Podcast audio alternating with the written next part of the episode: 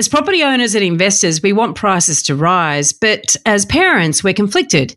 We worry that our kids will never be able to experience the security of home ownership. Many of us relish the convenience of city living, but don't give too much thought to whether or not our essential workers, we're talking nurses, teachers, and don't forget baristas, will be able to afford to live close enough to provide these essential services. And this is happening now in regional towns too, which begs the question, what's the true cost of rising house prices? I do believe that there is, I think, growing recognition of the problem. I think that there is interest, genuine interest, I believe. I do believe that the vast majority of people go into politics and public life for very genuine, altruistic, you know, wonderful reasons.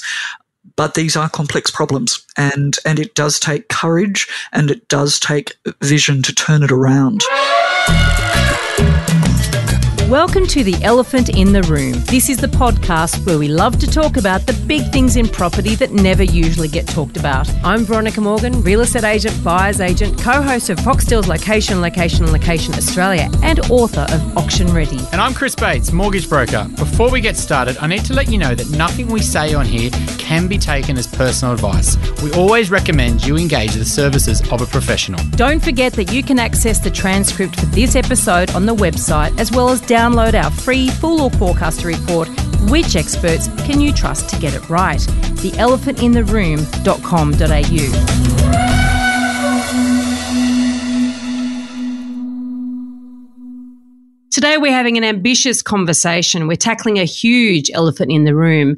As more of us increase our wealth through property, more are being disadvantaged. The gap between those who have and those who will never have is widening. Overall, home ownership is falling and the rate of home ownership for those under 35 has halved since the mid 1980s. Meanwhile, various state governments have been legislating in recent years to improve a lot of tenants, but doing very little to improve stability for long term renters. And the burden of responsibility for providing rental housing falls heavily on mum and dad investors who get sucked into buying some pretty ordinary apartments due to the dubious allure of negative gearing. And these investors, quite frankly, are the ones taking all the risks and should be able to expect to get a return to make it all worthwhile. Instead, they're at times demonized and those hoped for returns are often lackluster you're getting a sense of how complex this whole thing is and probably why it hasn't been tackled by those in power. Joining us today to deepen our understanding of the far reaching implications of this policy vacuum is Michelle Adair, CEO of the Housing Trust, which is the second largest housing provider in the Illawarra, delivering subsidised rental homes to over 2,000 people with almost 1,100 properties from Thirroul to Nowra. And last time we spoke with Michelle was way back in episode 66. We're so glad to have her back. Thank you for joining us today, Michelle. Thank you. It's great to be with you again.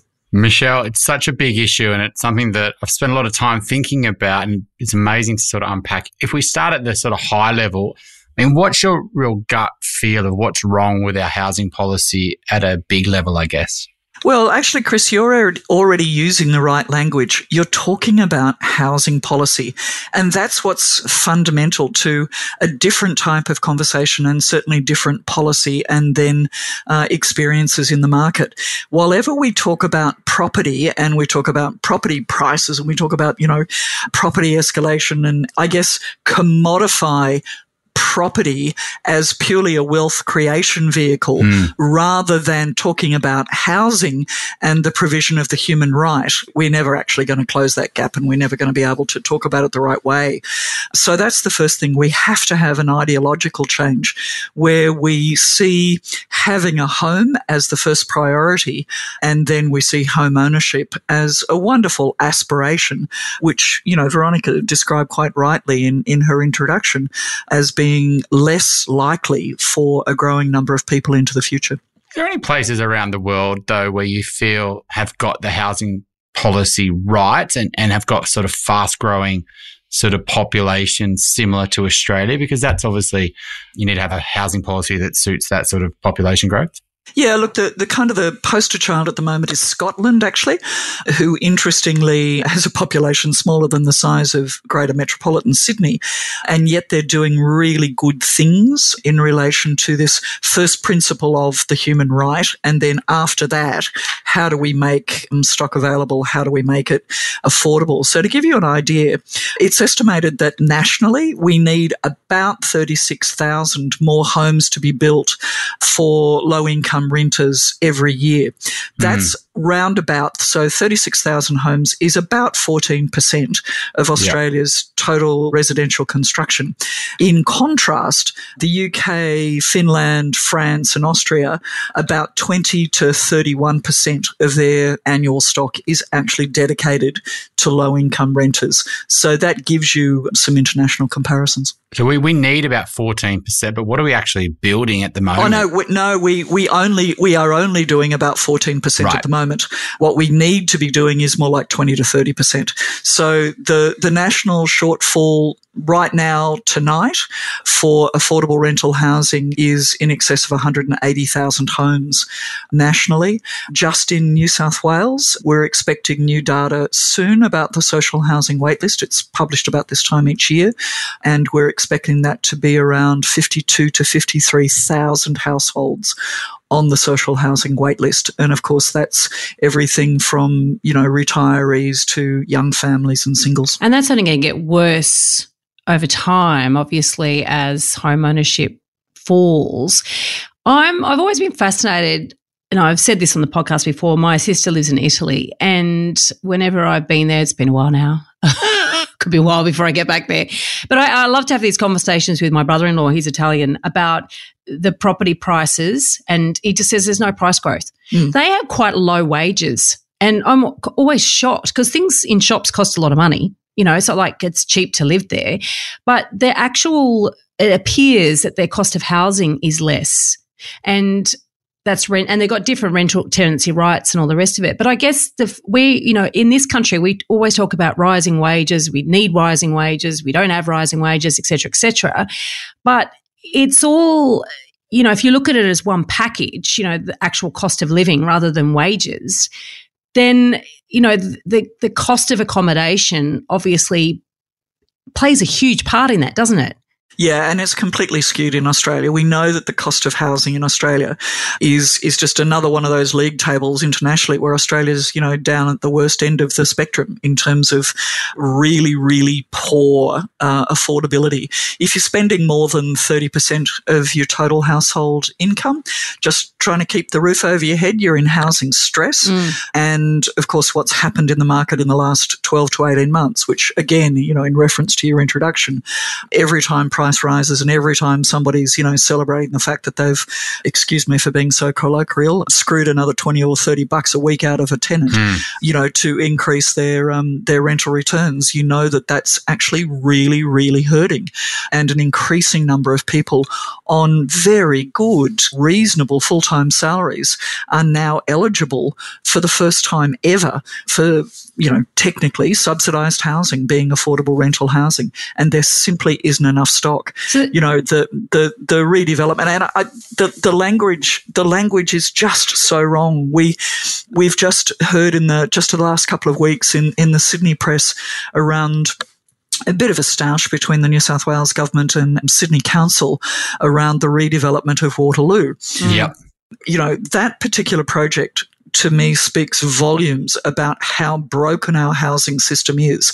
So it's going to be about 3,000 homes. Okay. Mm. So supply increase about 3,000. Only about one third of those are going to be affordable, which means two thirds are not. Mm. What on earth are we doing in this country where we're saying that that is okay to build residential property, two thirds of which is not available to people. It, it just doesn't make any sense. And my understanding of that project in particular is they're taking down a lot of social housing already to replenish the stock that they just sort of knocked down. Is that sort of so? It's not even. I don't think the increase in actual like housing for affordable housing is actually that much of an increase. Correct. We very often only get back about the same number of social housing yep. properties as we lose in those redevelopments. That's true. Often there is uh, a new mix for the first time in the addition of affordable housing. So the eligibility criteria and the, the definitions of social housing is different to affordable housing. It's affordable with a capital A. It has to meet government ministerial guidelines. Yeah. So you'll often see a mix come back, which is a really great thing. You know, we want we mm. want diversity in our communities, but the net amount of social housing in just about all jurisdictions around Australia, with the exception now of very recent budget announcements in Queensland and Victoria, where they have you know wonderfully invested billions of dollars to try and catch up. The amount of social stock is going backwards, and there's virtually nothing happening in the affordable space. Because there's been a little bit of uh, I don't know whether that's PR or whether it's misunderstanding on my part. To think like there was a redevelopment in recent years, I think in Rozelle, Lilyfield area, and you know the sort of spin on that has been, well, yes, we redeveloped it. It's, much better standard of accommodation. We get more people in these new developments than there were before, et cetera, et cetera. But also because we can sell off some to the private market there, we have more money to be able to invest in other areas to build more social or affordable housing elsewhere. Is that not happening? No, it's not happening. Right. The, well, it's not happening fast enough. It's not happening at volume and at scale. And it's not happening in, in a way that enables those tenants to maintain their relationships with their communities. Yeah. So, you know, if you look, let's, let's, let's state the obvious. A lot of these old social or public housing estates and properties are an absolute disgrace. Mm. They're unhealthy. They're yep. awful to live in. They're freezing cold. They're just terrible yeah. and they need to be replaced. Mm. One of the great difficulties that we have now, particularly for the large estate redevelopments, is that we've actually got nowhere that we can move people to in the short term while we, you know, redevelop but then personally, I, I, do think we should have a policy that guarantees that tenants from those redevelopment areas should be should be guaranteed a home that is suitable and, and fit for their needs and circumstances within a 10 kilometre radius would be would be reasonable. And it doesn't have to be necessarily back in exactly the same you know street address but certainly within in a community where you can maintain your relationships keep your kids at existing schools, all of those sorts of things. And given the really crisis shortfall in numbers, every redevelopment has got to have a very significant uplift in the amount of social and affordable. Because as I say, what what is the point of of making housing available if by government's own definition it's not affordable? That that just doesn't make any sense. I mean, they can definitely do that with new developments. They could come in really strong with what's going to get approved. It needs to be mandated that 30 or 40% of development needs to solve this problem. What are some of the other things that you think the governments, I mean, the government, if they really care about these problems, which I argue they don't, but, you know, what are some of the other things that they should be looking at rather than you know, just mandating on new developments? Well, the, the most critical thing is access to land. You know, it's it's the biggest cost yep. in any residential project, and it's the the scarcest resource.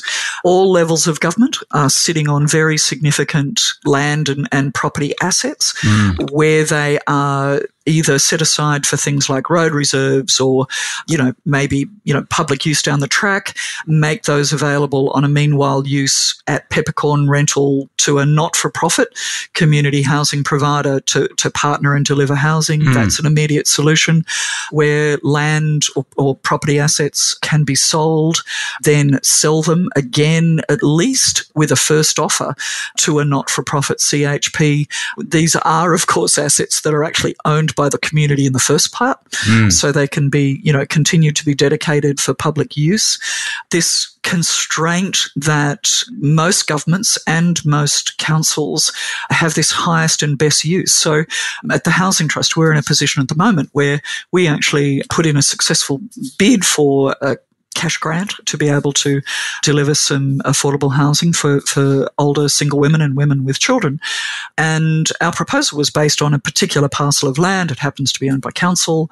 And they accepted our proposal, but then said, yeah, you know, we can't guarantee that we're going to sell this land. And if we do, we're going to sell it on the market to the highest public bidder. Mm. Well, that's just not okay. You know, it is, I would argue strongly, not only is it flawed public policy from a human perspective, but we know that the investment in social and affordable housing creates jobs and it stimulates the economy in really positive and constructive ways. So, you know, I often talk about the investment in social and affordable housing for governments as delivering the holy grail. You know, they get jobs, they get economic stimulus, and they get positive health, education, and, and social outcomes. I uh, I just don't know what it's going to take to unlock the economic rationalists, if not the humane people, you know, concerned about livelihoods. I'm keen to unpack that more because, you know, we live in a capitalist society, right? And that looks to at welfare as being a cost.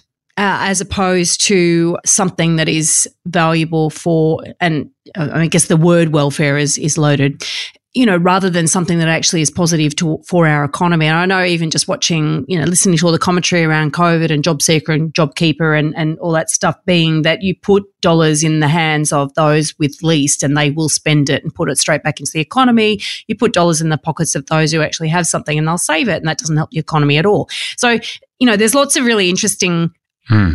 I guess, ways to look at, uh, at stimulating the economy. But I, I'd like to really understand in more depth because if you're building a building and, and so you can say, well, there's jobs involved in that and, and et cetera, et cetera, the knock on effect of that. But once it's full of people, how then does that help the economy in that particular area?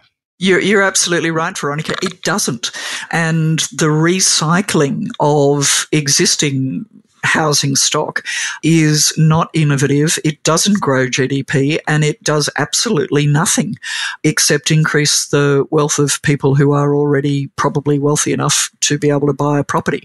So a growing number of economists and in fact some work just done by City Futures at the University of New South Wales analyze the, the perspectives of leading economists and we're talking like 80 or 90 of them in Australia and as well as other property and housing experts and it highlighted the fact that we historically know very well and understand the impact of the economy on the housing market but we never think about the housing market and its relationship to economic growth, to productivity gains, mm. to you know labor uh, participation rates, workforce, and flow on, of course, then to to health, educational participation, and and and the like. So again, you know, right now we're we're living in the in the latest COVID outbreak here in Sydney.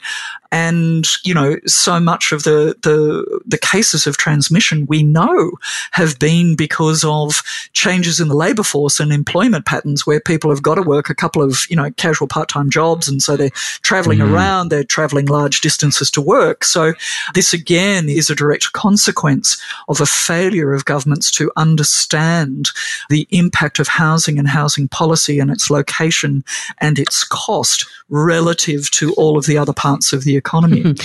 So we we have to change that thinking. It is it is fascinating. I haven't watched the full. I've read the summary report. I've I've watched some of the interviews with the professor, and we will include the the links in the show notes. And and I do want to watch the full uh, presentation very interesting. One of the things that occurred to me is that there's a there's a challenge here of market forces because there's an argument, you know, that it, it's crazy that people should have to live so far away from where they work because that impacts on productivity and, tra- and travel time, right? And so I'm like, but the problem is you've got a market force there that allows people who can afford to to pay more for property that's closer to where they work you know and so uh, it, it's so complicated to have to pull this all apart to try to work out how you could you could unpick it and unravel it and actually make it fairer and I'm wondering, and then you think about decentralization that's that's come as a as a consequence of COVID. You know, the amount of people moving out of the cities and and being able to work from home. And clearly, I think you know, you're probably talking about a cohort of people that can't actually work from home. They have to actually go out to work.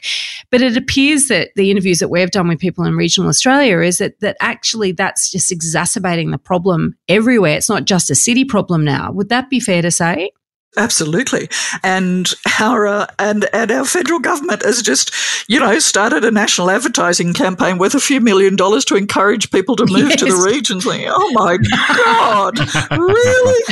you know, I mean, we we we effectively have zero vacancy rates. We have yeah. in regional Australia just about everywhere rental prices are uh, at typically 20 to 30% above what they were this time mm. last year. Mm. You know, we've got uh, one of our one of our examples just uh, just in Wollongong. We had a family, three teenage kids, both parents working full time, pretty decent jobs. In inverted commas, they could afford to pay $700 a week rent and they still couldn't find anywhere. Mm. I mean, uh, wow, you know, it, it's, uh, and it's worse, of course, in, in some areas. Some communities are still reeling and have still got permanent residents living in tents after bushfires mm. and floods. You know, we've got the impact of Airbnb in some communities, not, not in others. And we can't get essential workers. And looking forward, you know, the, the trends around the need to be able to really respectfully prioritize rental affordability, not just uh, uh, at the moment, we have, uh, we have a federal housing minister, so uh, Minister Minister Sukkar, who is the Minister for Housing and Homelessness, and and he he's he's very articulate about saying the government's priority is to prioritise home ownership and and where they can first home buyers. There is no mention of rental affordability and of the right uh, of people to be able to uh, rent a home and to be able to do that safely and securely. We know that the the number one reason that women are compelled to stay in violent, mm. abusive relationships is because they have nowhere to escape to. And yet, the National Domestic Violence Summit, we saw wonderful budget announcements about uh, about increase in frontline domestic violence services um, last year in the budget. But the uh, the National Domestic Violence Summit that's that's had to have been postponed because of COVID does not have housing on the agenda. Mm. That is unacceptable. Really? And and yeah, and it just doesn't make sense. Housing is not on the agenda. There's stuff there about cyber security and there's stuff there about, you know, mental health and there's stuff there, you know, uh, all, all sorts of good, necessary things. But the number one reason, as I say, that, that, that women are, are forced to either stay or, or return is that they can find nowhere to live. Mortifying. Why do you think governments, you know, tackle the affordability issue by basically turning a blind eye to the fact that it extends beyond first home buyers by basically throwing stimulus at it, which is just going to push prices up anyway. I mean, is that just all lazy policy? Look, I, I think it's I think it's fundamentally ideological. I, I think that culturally Australians have had this post-war battler, you know, get a home, historically, the vast majority of people who lived uh, uh, in public housing, as it used to be called, were people working, you know, in blue collar, full time jobs, and they were actually able to move on and and and very often buy a home, you know, the three of us are probably thinking about our own circumstances and the fact that we probably all have mm. mortgages. And there is this as as a as a mum, I have two two adult children. Uh, I am very mindful about what can I do personally to be able to increase my personal wealth, yeah. so that when I die, mm, I know that my kids are more secure. Now yeah. that comes from from the best place, and and the vast majority of us are, are in that in that space, and you know able to do that wherever we possibly can, and and that's that's an admirable okay thing to do but we shouldn't be forced to do it because of failures in public policy. Mm. And that's the reality. I would not be, I would not be doing mm. this if I was confident that, that my children, all of whom are full-time working adults in, you know, good professions, growth industries, could, could actually be able to, to be secure. So you're, in, you're intimating yep. there that basically without a leg up from parents, the next generation and the current generation of young adults and the next generation of young adults really have got Buckleys have been able to do it on, under their own steam. Well, we know that that's a fact. We, we, we know that, that that is absolutely a fact. And I share this from a very personal perspective. I, I chose to go public with my personal experiences of, of homelessness in, in the last, uh, in the last couple of months. So four times in my life, I have been right on the brink of either homeless or very close to it. Mm. And through absolutely, you know, classic circumstances. My father died at only 46 very unexpectedly of pancreatic cancer. It was just a fluke that he had life insurance that allowed my mum to keep our home. Mm. Then I had a divorce when uh, when my children were were only uh, two and four, uh, and my ex husband declared bankruptcy, and I lost everything. I didn't forget mm. a car. I didn't even have a home. Uh, you know, I didn't have a car, let alone a home. Wow. Fast forward a couple of years, I was renting. Life was okay. I had a job, and then my company, the my employer, went into receivership. Yeah. Uh, after I paid my rent, I had literally two dollars a week to feed and educate and clothe my kids. And, you know, I had a, I had a girlfriend, I didn't know who it was at the time, but I had a girlfriend from school leave me a box of groceries on the doorstep so I could feed my, or she fed my kids and fed us, you know, every week for months.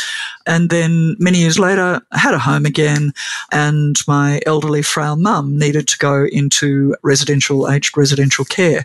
Had she not had the good fortune of being able to access a veteran's gold card, we would have had to have sold up to uh, to be able to secure um, safe, appropriate aged care support yeah. for her. Now, my story is is a story that is only um, a reminder mm. of how vulnerable every single person is. Yeah. And uh, and none of those things uh, because I was lazy, slack, uneducated, or anything else. In fact, quite the contrary. The only reason that I've been able to rebuild our lives is because I was lucky enough to be, you know, privileged in my poverty um, through through a good education and family and friends that could, you know, help. Yeah. And the real issue there is that, you know, if any of those things didn't go to plan, right, and that wasn't a plan, but I mean, if those things didn't, you know, you know, get recovered, I guess, in some way, there's no real government sort of solution there for a lot of people who are falling through the cracks, right? And this is just getting worse and worse. So do you think there's like really two main problems? We need to get a, a better longer term solution that's sustainable, encourage private investors, impact investing, etc. Governments also on board to solve the long term issue there, but also the issue that's building for people around affordability because prices keep on going up. So there's two sort of main elements to this housing problem. The ones that, you know, are trying to, you know, buy their home, but also the people who aren't even trying to buy a home, just want security and stability and, and somewhere to live. Is it, do you break it down to two or is there more? Oh well, it, it's look. It, it is a really complex problem, and and and the only way we're going to solve it is all three levels of government and private enterprise and community housing providers and, and others in the in the community services sector working together and just sort of saying, can we agree, you know, this fundamental, firstly, as I said before, this fundamental human right? Uh, and can we talk about housing, not just this, you know, esoteric property market that, mm. you know, we may as well be talking about, I don't know, something else, you know, some sort of manufacturing industry. So there are solutions at all levels of government and it does take dedicated effort and there are some great programs. Again, you know, there have been really good case studies and, and opportunities that, that meanwhile use of state government land. You know, there's a project been going for years in metropolitan Melbourne where a community housing provider, the local council, um, who varied some of their, their development controls, and uh, I think it was Vic, Vic Roads, gave the gave the community housing provider peppercorn lease on I think nine blocks of land from memory, mm. and they created seventeen homes uh, for the next ten to twenty years on this road reserve. They did it affordably, all very sensible. Now, exactly the same proposal was put to uh, New South Wales government by uh, a council in southern uh, southern New South Wales with their community housing provider, and and the state government's response because of this highest and best use was well, if we lease it to you, it's going to be it's going to be a commercial rent. Well, that's mm. just that's just not okay. So there are examples of effective contribution schemes. One of the immediate things that can be done is an audit uh, in New South Wales of the effectiveness of the current affordable housing SEPP. There is no way at the moment of ensuring that the the benefits that have been uh, applied in the construction are actually delivered over time, um, and we should increase immediately. The government could immediately increase the 10 year protection for affordable rental to 20 years and make it you know, make it a, an immediate contribution there. Mm. Uh, we need to stop just thinking, as I said before, that supply is going to be the answer.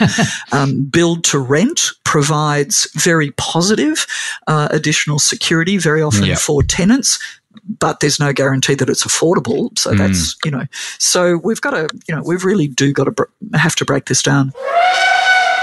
If you like what you're hearing here, please share this episode with others you feel would benefit. And while you're at it, why not leave us an iTunes review? Five stars, please. Every review helps make it easier for other people to find us and hear what our amazing guests have to say. We love hearing your questions and we're planning more listener Q&A episodes. Please send your questions in. You can send them via the website, which is theelephantintheroom.com.au or directly via email to questions at theelephantintheroom.com.au. So the Labor government missed out the last election, and a lot of people would uh, argue that part of that was they went pretty hard on tax changes, I mean, negative gearing, capital gains tax, um, franking credits, etc. Uh, and then yesterday they uh, tried at two elections to change negative gearing, and then they said yesterday we're not even going to try it the next election, and we're going to drop our negative gearing policy. Does that sort of just show that it's so hard for the government to sort of tackle the property market because the votes aren't in their favour. Look, there's no question that it's unpopular, but we do need somebody somewhere uh, at some level in government has to eventually embrace tax reform and to really understand it. In fact, I was also encouraged just in the last 24 hours to see that uh, the federal government is going to have a look uh, and start a new inquiry through the Treasurer has announced that uh, Mr. Finkelstein is, is going to be having a look at an inquiry around what is the uh, what is the, the tax and the cost and the regulatory impact doing to supply. My concern, mm. of hmm. course, though, is that that announcement continued to be couched within the supply for home ownership. no mention of, of rental supply. Um, I've made the point informally and will be doing it formally that that's not okay. And similarly, here in New South Wales, we've got a regional task force. There is an opportunity to talk about affordable supply in that, but it's not overt in the terms of reference. There are no targets set in the New South Wales housing strategy for the next 20, 20 years around affordable supply. So, you know, these mechanisms exist and, and a need to be addressed. And there is an opportunity. I understand that about 70% of current homeowners actually have an investment property. Now, it might be a weekend or somewhere, you know, that they're not actually planning on, on making available to, uh, to the regular kind of rental market. But there is a wonderful New South Wales government program and credit where it credit's due, and, and there have been some very good initiatives. It's called the Community Housing Leasehold Program. So, as a community housing provider, what I'm able to do, I get a grant of a couple of million dollars a year from the New South Wales government and what I'm able to do is use that money to pay, in our case, the gap in rent that a private landlord would get by just putting their property up on the market to the to the highest renter, compared to what would make it affordable to a social or, a, or an affordable housing tenant.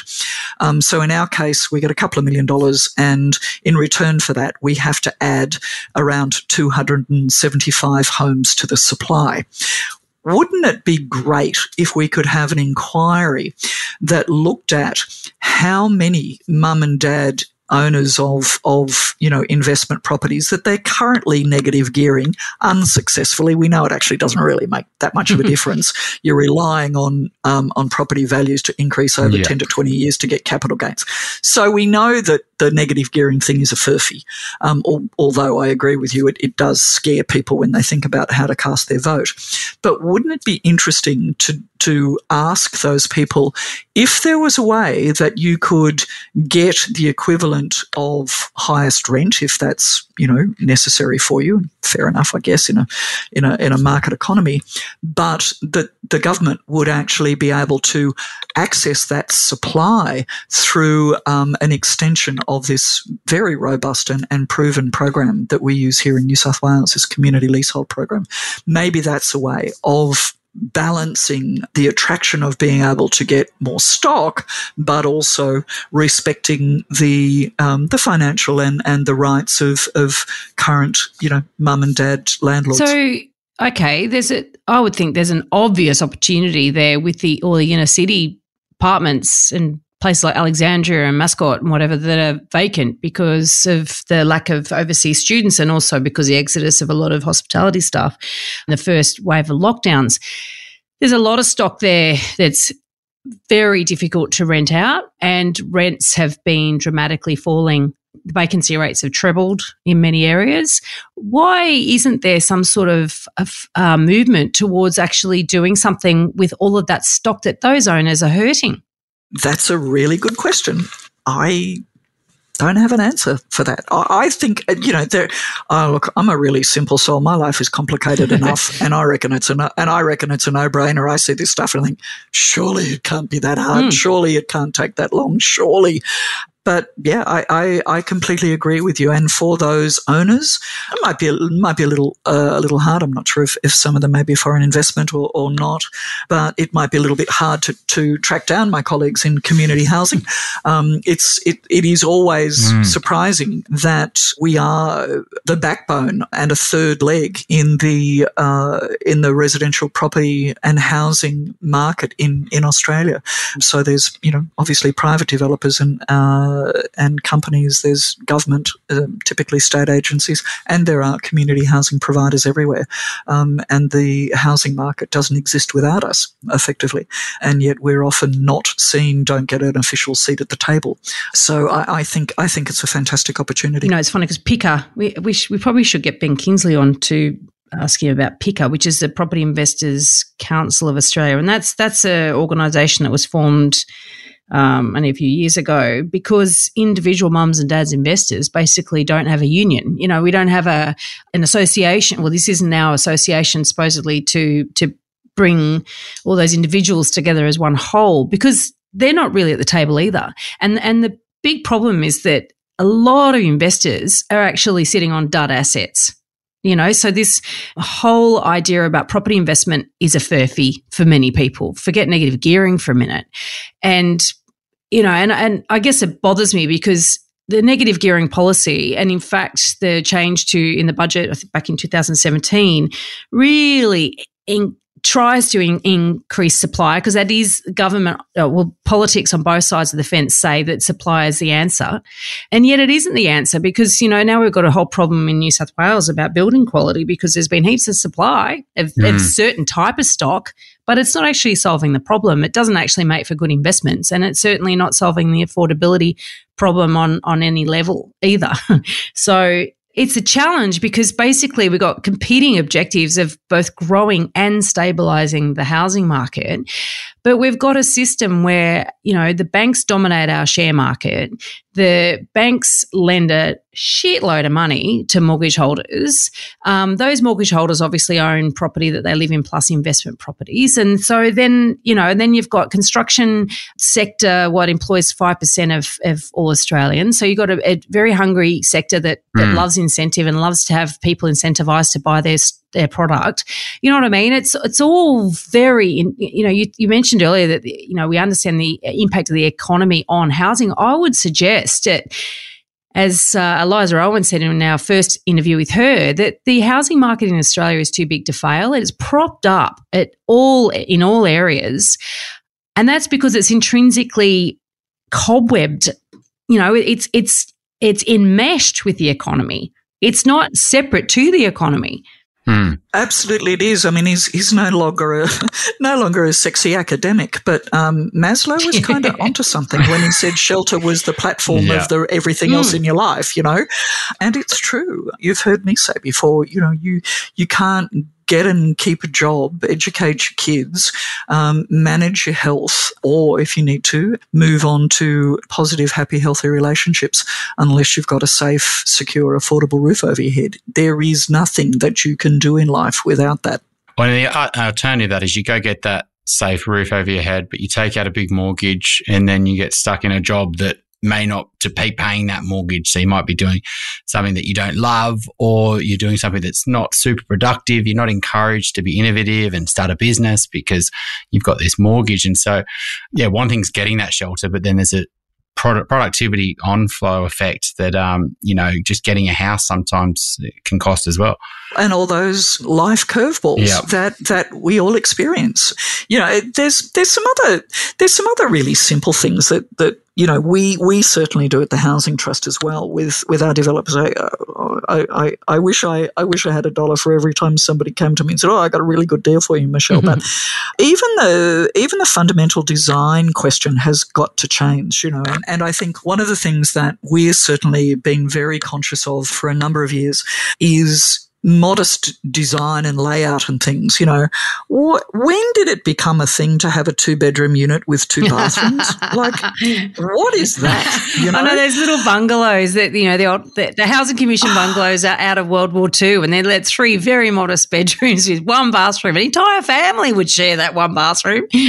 Yeah. The vast, the vast majority of Australians grew up in exactly yes. that. And, and by the time you consider, you know, the first or second generational, you know, migrant arrivals, my God, they didn't even have that level of luxury, mm. many of them. So, you know, it's like, when did everybody have to have an ensuite? When did everybody, you know, like, that's just crazy. So there's, so there's a whole bunch of design features that we do like that. And, and, and, and of mm. course, you know, community housing providers have always build to hold, build to rent is, is just our core business. So, you know, I love it when people think that that's a f- really innovative new idea. But anyway, mm-hmm. but things like building materials to make them, you know, lower maintenance cost, really thoughtfully thinking about sunlight and, and airflows. Um, we do not put in air conditioning in any of our properties. Mm. Uh, and again, now isn't that a great thing post COVID? So we think through things like floor plans to really be very thoughtful now moving forward around what it means to, to have an appropriate work from home space. I think there are going to be good design features and benefits come out of that moving forward. And, you know, modest homes is appropriate, you know, that not everything has to be. So, you know, some of that stuff around personally, you know, God, my, my first house was actually a, sounds very grand now, but it was rough as. Um, you know, it was an inner city terrace. It was built before there was, you know, sewer and running water. So the mm-hmm. bathroom was actually a separate shed out the backyard. The dunny cart was down the, you know, well, the outdoor toilet was the original one when that got very upmarket, and there was a dunny cart used to come down the lane behind. Um, and geez, there wasn't a there wasn't a square corner in the in the house. I thought it was mm. terrific.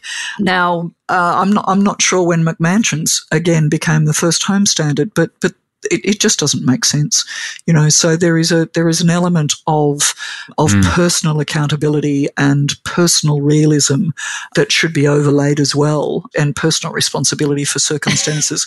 but um, I agree because we all become a bunch of sport brats. Well, you know, I, I you can do very nicely again for for us. So I I will never you know expect governments to solve all of my problems or all of society's problems with without um, us making individual and and corporate in inverted commas, you know, contributions as well. But at the moment, there are so many things that are outside the realm of individuals to be able to influence. And, you know, again, a, another tragic story that, that my staff are dealing with seven days a week. You know, we, we received a phone call uh, from a, a, quite mature age lady up on the central coast where her adult son and his partner have been living for many, many years. The property, they've just been turfed out of a home they've been living living in for many years because the owner wants to maximize the uplift in, in values at the moment. Particular problem for mm. them. They can't afford anywhere else. And he's actually, the, the adult son is having chemotherapy on the Central Coast. So they rang us. We're based in Wollongong because they're so desperate to be able to try and find somewhere that they're prepared to try and drive two to three hours a couple of times a week each way for him to have chemotherapy because there is nowhere else for them to live.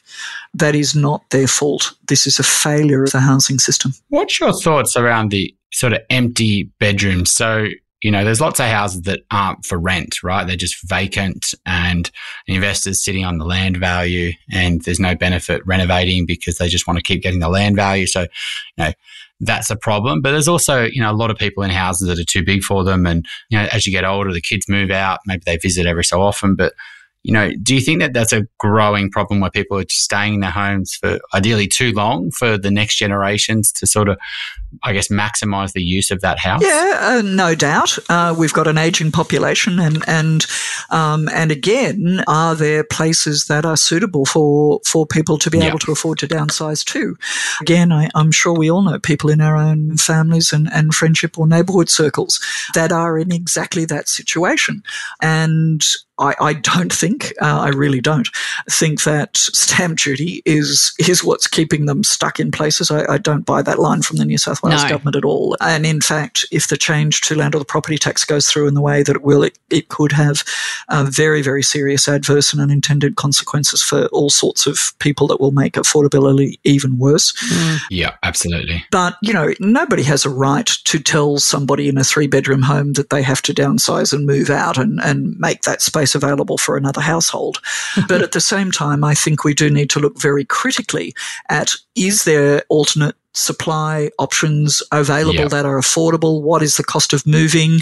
You know, if I am a mature aged person, do I like the idea? Is it suitable for me to go into, you know, we know that there are major problems with the regulations around retirement villages. People have been burnt there because they yep. are dominated not by providing affordable, secure, appropriate care environments in a wonderful, safe, you know, vibrant community environment for people to be able to age in place. They're profit making ventures. Let's get real about the motivation behind most retirement villages. So, yeah. so again, we have this profit motive that's driving property rather than looking at um, providing homes. So, you know, if there was more suitable available housing options for mature aged people and there was assistance for them.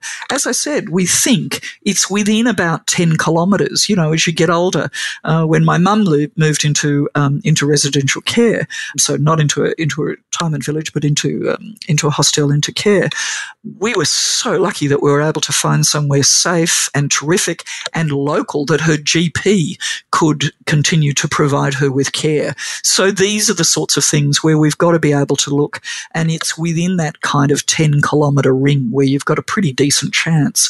So, what are we doing within that space uh, to be able to provide options that if somebody is, is sitting in a large home that it's that it's viable for them. Could they perhaps do a redevelopment and turn that into a duplex? Could they? Could they? Could they? There's mm. there's all sorts of things. But again, until we start having the conversation from a perspective of principle and vision, rather than profit making cost base, um, we, we're not we're not going to have the right conversations, I don't think. Very true. You could also argue that the person in retirement is thinking at a profit as well, because you know, the tax laws sort of encourage people to stay in their homes, you know, the uh, tax-free growth on their home for the next generation. If they even if they're not going to use the money themselves, back to your earlier point is they might be thinking, well, I'm going to stay in my home because that's a good investment for my yeah, kids. Sure. You know, you've got the, the pension test doesn't include the house. There's issues there as well. Even if they had something else to move into, they may take the profit route, which is, you know, staying in a home that's not really suitable for them because it leaves more money to the next generation. Do you think that that needs to change as well? The tax Oh, look, there's no, there's no doubt that we need tax reform at probably multiple levels yeah. to be able to both not hurt and damage people who have quite appropriately made housing and investment decisions in good faith for decades. We should not make changes in a way that, that is really damaging to them, but nor can we pretend that tax reform isn't a significant issue in a broken housing system. Yeah. And does that fundamentally mean that it won't happen? Nothing would change. Uh, look, I, you know, my glass is three quarters full and, and I've, you know, I'm, I'm not going to, I'm, I am not going to, to stop banging my head on that wall. Yeah. And I do believe that there is, I think, growing recognition of the problem. I think that there is interest, genuine interest, I believe. I do believe that the vast majority of people go into politics and public life for very genuine, altruistic, you know, wonderful reasons. But these are complex problems and, and it does take courage and it does take vision to turn it around. Do you think you need to attack on the NIMBYs as well? Because, I mean, mm-hmm.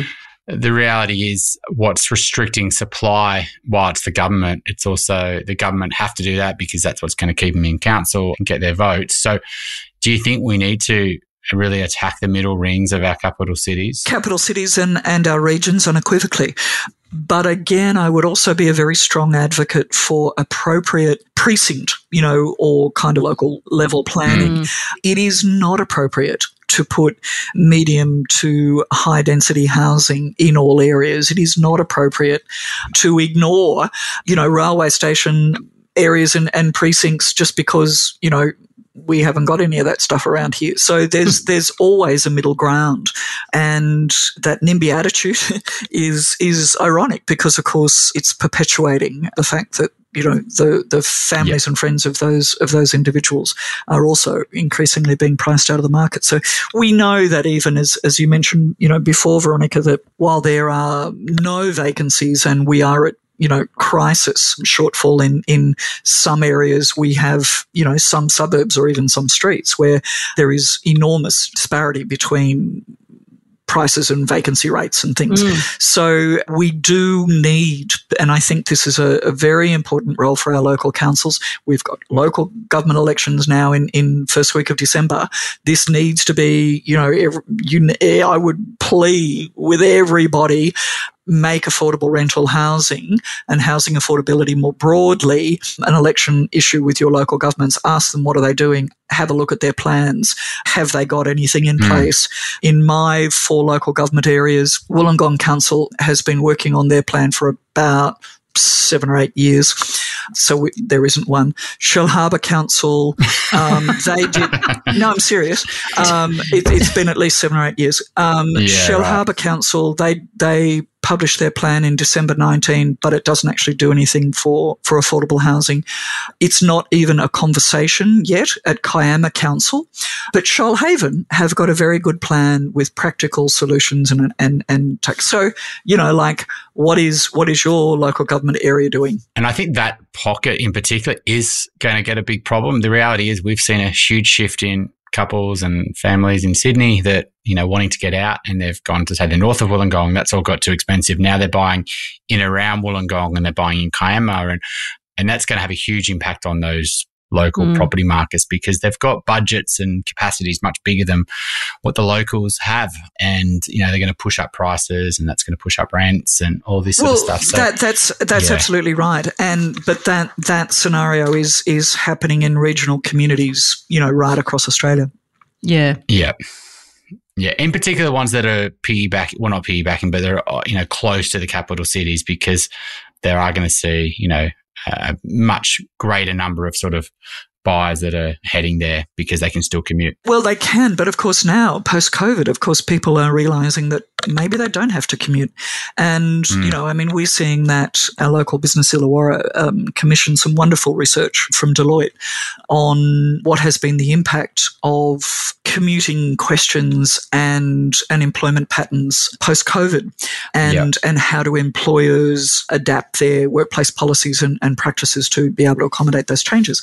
And one of the things we're realizing is that you would not perhaps sit on a train and certainly not drive five days a week to work in, you know, in a city, Sydney or, you know, Chatswood or where, wherever yeah. you happen to be, Parramatta. But you might do it two or maybe three days because we know now that you know we can all can work from home at least a few days a week and so those sorts of patterns are changing and that's been another driver of pressures in, in the regions as well, particularly around those capital city rings. Have you got a property Dumbo for us? You'll have to remind me what it is. Just a story that we can, or you know, a lesson that you've heard, or someone's done something where there's a mistake that can be avoided. I guess. uh, well, that would be in relation to state and local government land that is actually owned by the public. So this is our mm. community land and where it's sold off ad nauseum to the highest private market bidder rather than being dedicated for use to help solve the affordable rental housing crisis. And that is happening in every council area throughout New South Wales and throughout Australia. So my Dumbo there would be the people who continue to ignore that very significant policy opportunity and and pretend that that's okay because it's not. It's just not.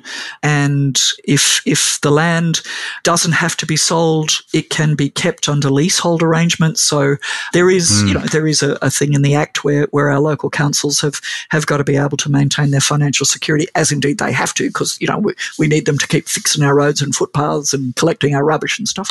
So, you know, like everybody else, they've got to be able to run their businesses financially sustainably. So if they need to be able to maintain their property assets, then at least make them available under 30 or 40 year long term leases. The whole of Canberra, for goodness sake, is built on this model. It seems to work okay for them.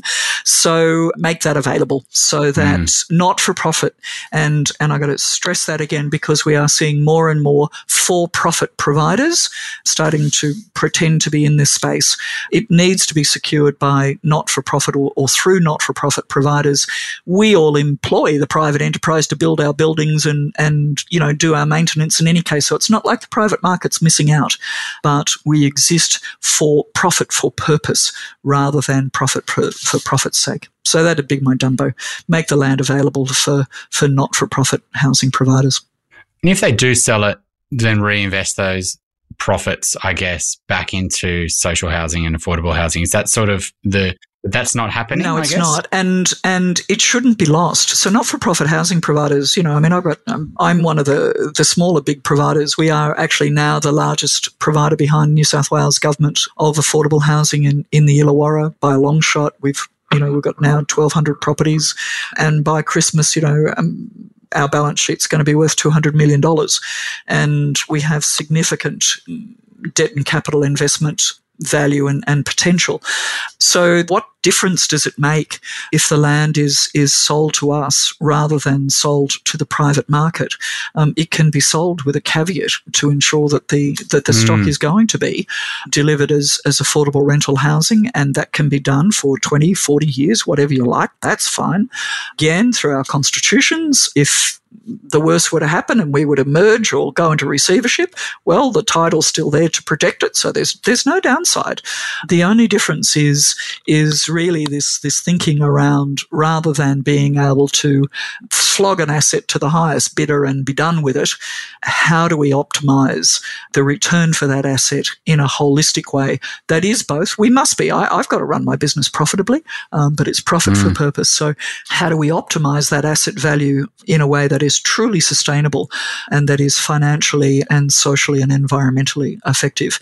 We also know that for Australia to attract the levels of foreign investment capital that we can and should, then in the same way, our superannuation funds and other appropriate capital corporate yep. investors got to be able to show that you're actually doing good, appropriate social value investment and social and affordable rental housing is unequivocally the best of those options. And I would argue very strongly that much better value and much more social value in seeing our sector as social infrastructure, arguably much more so than roads, probably even more so than hospitals and, and schools, mm. because, uh, as we said before, none of that stuff works un- unless you've got a home anyway. I think you mentioned the big elephant for me is the super funds. That is a uh, huge pool that's growing every year dramatically. And if you could sort of legislate a portion of that went into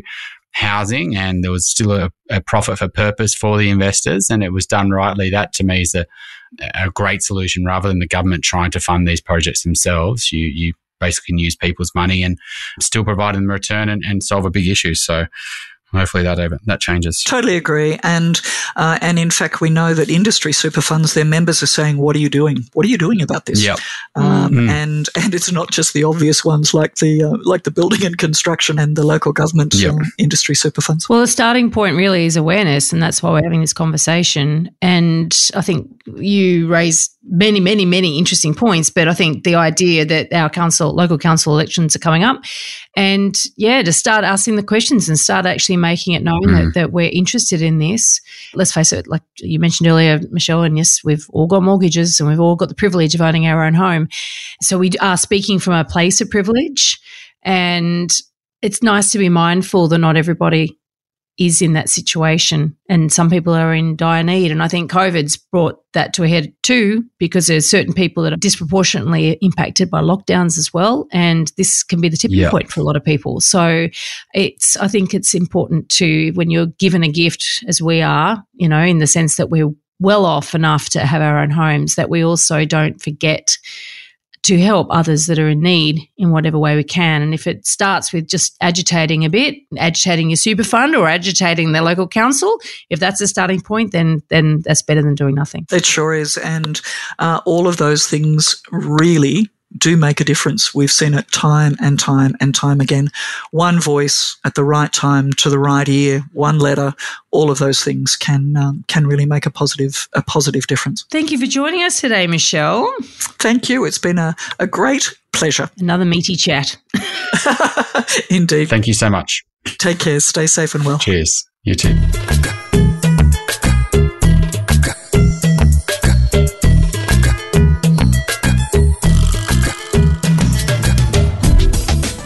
Us for our next episode. It's a little lighter than some of our interviews, but we're digging into the property styling story. We've got some great tips for you on how to actually approach styling your home, whether it be to live in or to sell, but also some little tips, some warnings for buyers to make sure you don't get lured by very good styling. If you're looking to buy your dream home or an investment property in Sydney's inner west, eastern suburbs, or North Shore, my team and I can help you buy without regrets. Reach out via my website, gooddeeds.com.au. If you're looking to buy your first home, thinking of upgrading into a new one, or purchasing an investment property anywhere in Australia, my team love to carefully guide you on this journey. And most importantly, get the finance right. Reach out via our website, wealthful.com.au. Thanks for joining us. We'd love to see you again. And remember, don't be a Dumbo.